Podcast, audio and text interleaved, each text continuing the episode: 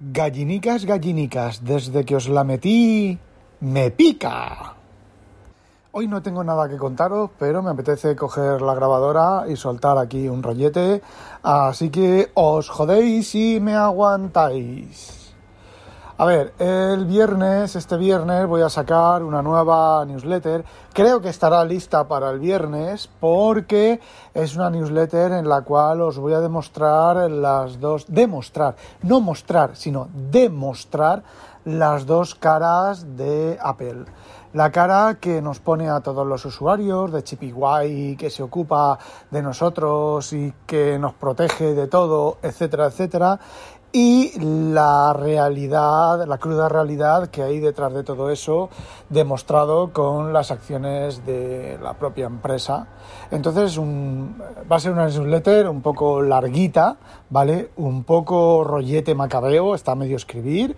Y si recordáis que os dije que quería hacer un post con Apple, todas las, las zonas muy oscuras de Apple, pues eh, no va a ser un post, va a ser una newsletter. Si tenéis curiosidad de lo que, bueno, pues de lo que, de lo que voy a hablar, bueno, pues ya sabéis, os vais a Rebue eh, y os suscribís a RFOG, a Me importa una mierda, la newsletter de RFOG. Y bueno, lo pongo por escrito porque tengo más tiempo para pensarlo. Espero tenerla terminada el viernes. Si no está terminada el viernes, pues saldrá cuando esté terminada. Esto es como cuando le digo yo a mi jefe que me pregunta, oye, ¿cuándo va a estar esta New Future? Y yo le digo, cuando me dejes terminarla, cuando esté terminada, estará terminada. Sí, sí, pero dame un esto tentativa. Y le digo yo, 2030. Me dice, Rafa, no me toques las narices. Le digo, vale, pues si no me llamas por teléfono, si no me das por culo, si nadie me llama por teléfono y si nadie me, me da por culo, que eso es una asíntota eh, tendente a cero, ¿vale? Eh, estará para la semana que viene. Y bueno, como él no es tonto, dice, vale, para la siguiente, a la siguiente. ¿Vale? Porque sabe que me va a dar por culo, me va a preguntar chorradas, me va a llamar el comercial a decirme chorradas, lo que me suena a mí eso, el comercial que tenemos. Eh, no es putero porque la mujer lo tiene agarrado bien, pero la tira esta cómica de Ender Wiggin tela marinera cómo se parece el comercial, lo que nos vende y luego cuando llega el tío de la rebaja. Bueno, pues eso, que la newsletter va a estar lista cuando esté lista. Presumiblemente la tendréis el viernes por la mañana. Bueno, cambiando de tercio, que sí, que sí que tengo cosas para hablaros. Os voy a comentar algo que se está moviendo por ahí. Tiene que ver otra vez con el coronavirus. Ha salido un artículo, hay una... Es que me, me toca mucho los cojones todo este tipo de neohistoria, neopolítica. Joder, es que... Eh, Orson Welles, madre mía, Orson Welles por favor. George Orwell en 1964 y en Rebelión en la Granja tenía más razón que un santo con la neohistoria, con el cambio de las cosas y demás. Bueno, pues se ha publicado un artículo científico por ahí, algo sobre, que yo ya os he hablado yo por aquí, sobre que el ARN en la célula que entra, que si las vacunas, bueno, no habla de las vacunas, ¿vale? Pero que creo que no habla de las vacunas porque es un artículo de bioquímica eh, artículo de artículo de paper, ¿vale? Que no se entiende, empieza con la sublimación de las colombrincas en el flontonjo del juadontonjo produce unos flontón con flondingin en el beta amino betipintigisis a no hijo no.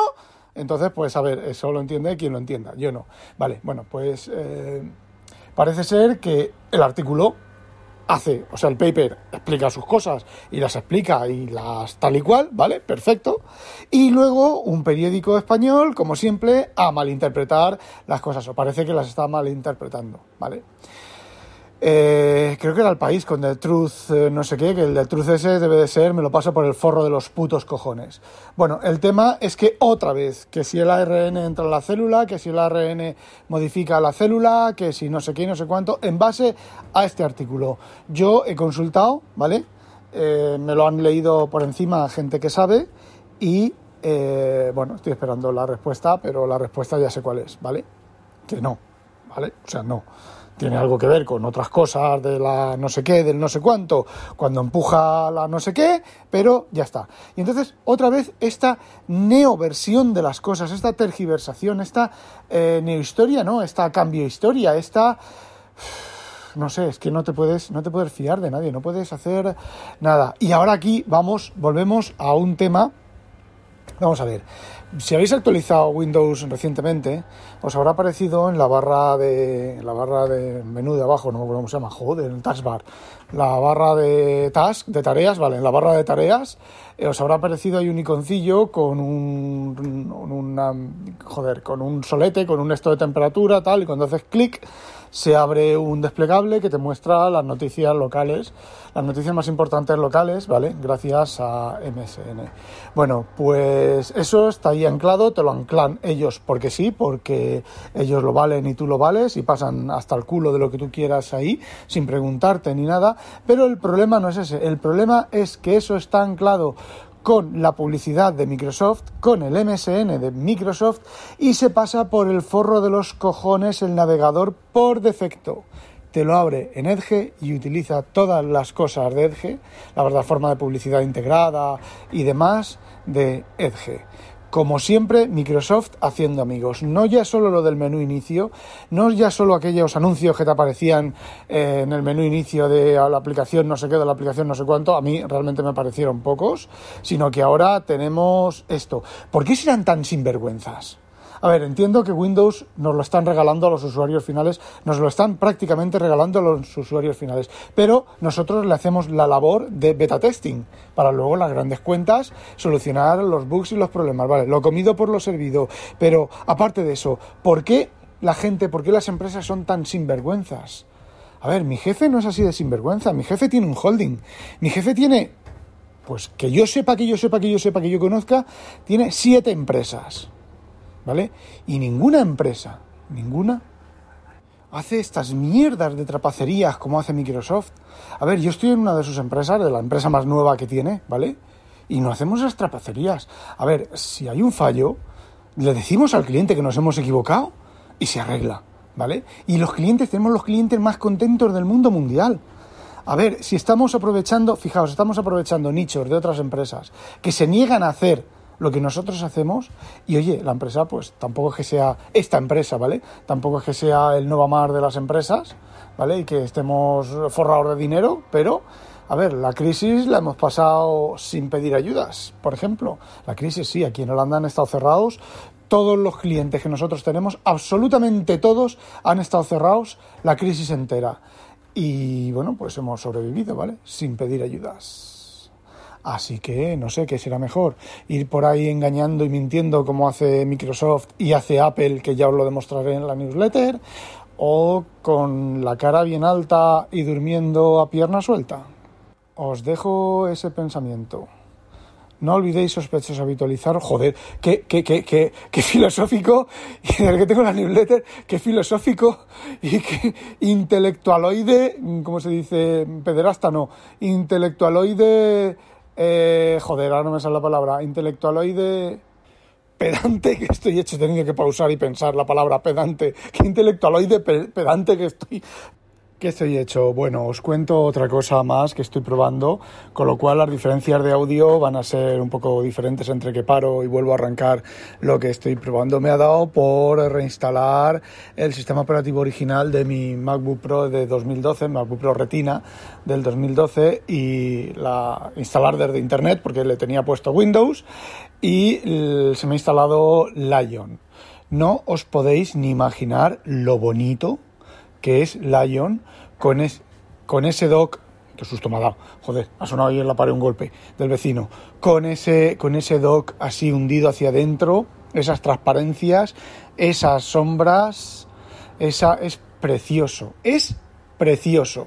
Y no la puta mierda de las cosas de ahora funcionales, de ventanas súper grandes, con iconos súper grandes. ¡Qué asco, señor! ¡Qué bonito que es! Y me he puesto, bueno, pues a trastear con él. Ha habido ha hecho varios Windows, es decir, ha habido tres actualizaciones, una de ellas ha fallado, me ha tocado volverla a poner, y entonces Lion se ha quedado actualizado con el Safari 644 creo que es.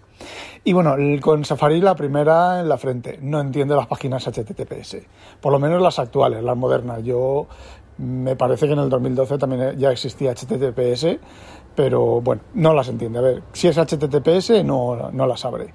O no abre las mayoría, la mayoría de... Sí, mira, abre HTTPS porque me he abierto aquí otra HTTPS de para, perdón, para instalar eh, la siguiente versión. Entonces, bueno, pues... Eh, he estado mirando un poco, trasteando un poco por, por, la configuración. Tiene iCloud Drive, tiene iCloud, perdón, iCloud Drive no, tiene iCloud, pero al hacer login pide iCloud ahora necesita la actualización, la, bla bla bla bla, necesita esto, la activación en dos pasos y no lo soporta y se queda ahí.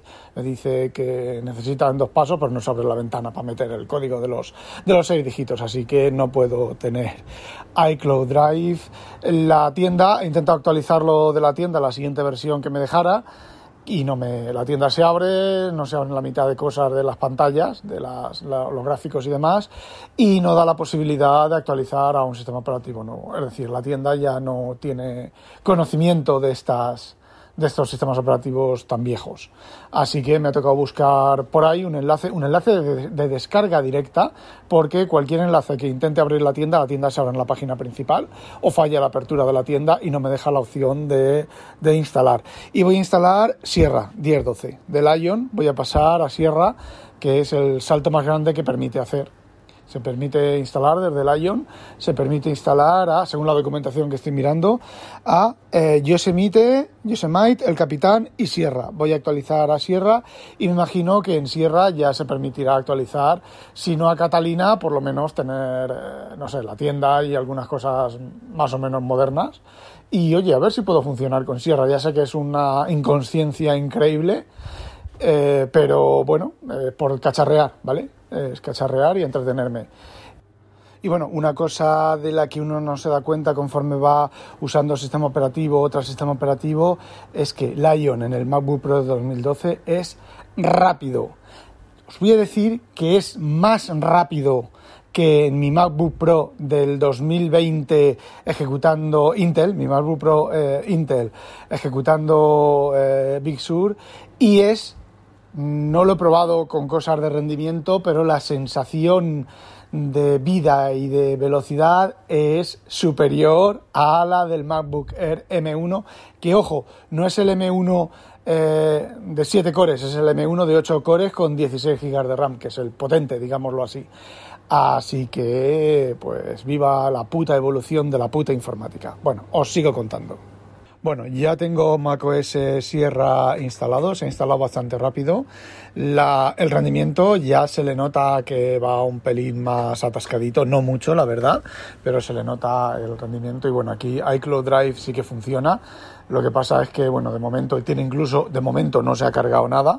Me imagino que tardará los típicos 2, 3, 4 días que me tarda a tenerlo disponible todo, aunque apenas tengo cosas en iCloud Drive y decía que ya funciona lo de tener el escritorio y los documentos compartidos en iCloud Drive entre todos los, los cacharrines.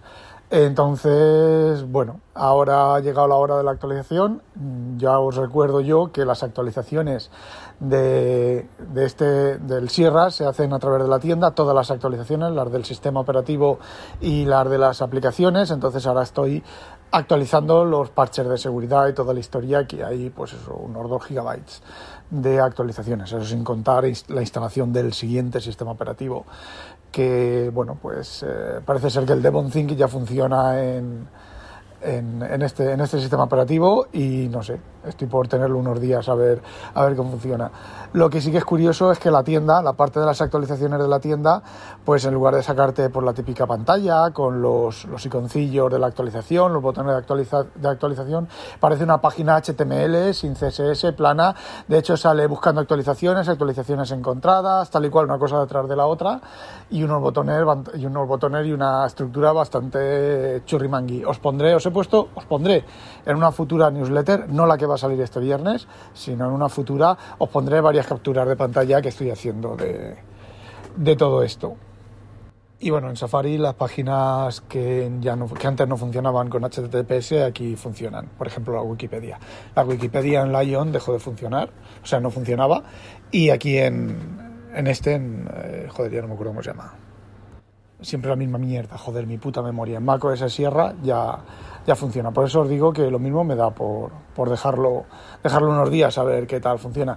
El aspecto visual ya es el aspecto visual asqueroso, cutre, salchichero de casi sin transparencias, casi sin brillos, iconos planos, hasta que bueno, llegamos a Bugsur, que es casi todo plano que bueno, es lo que está de moda ahora, la planidad, la igualdad, la isometría, todos igualitos que van al colegio, aunque los críos con esto de ser diferentes, pues todos, uno es, eh, bueno, me callo, eh, escuchad me encuentro si queréis eh, oír sobre eso.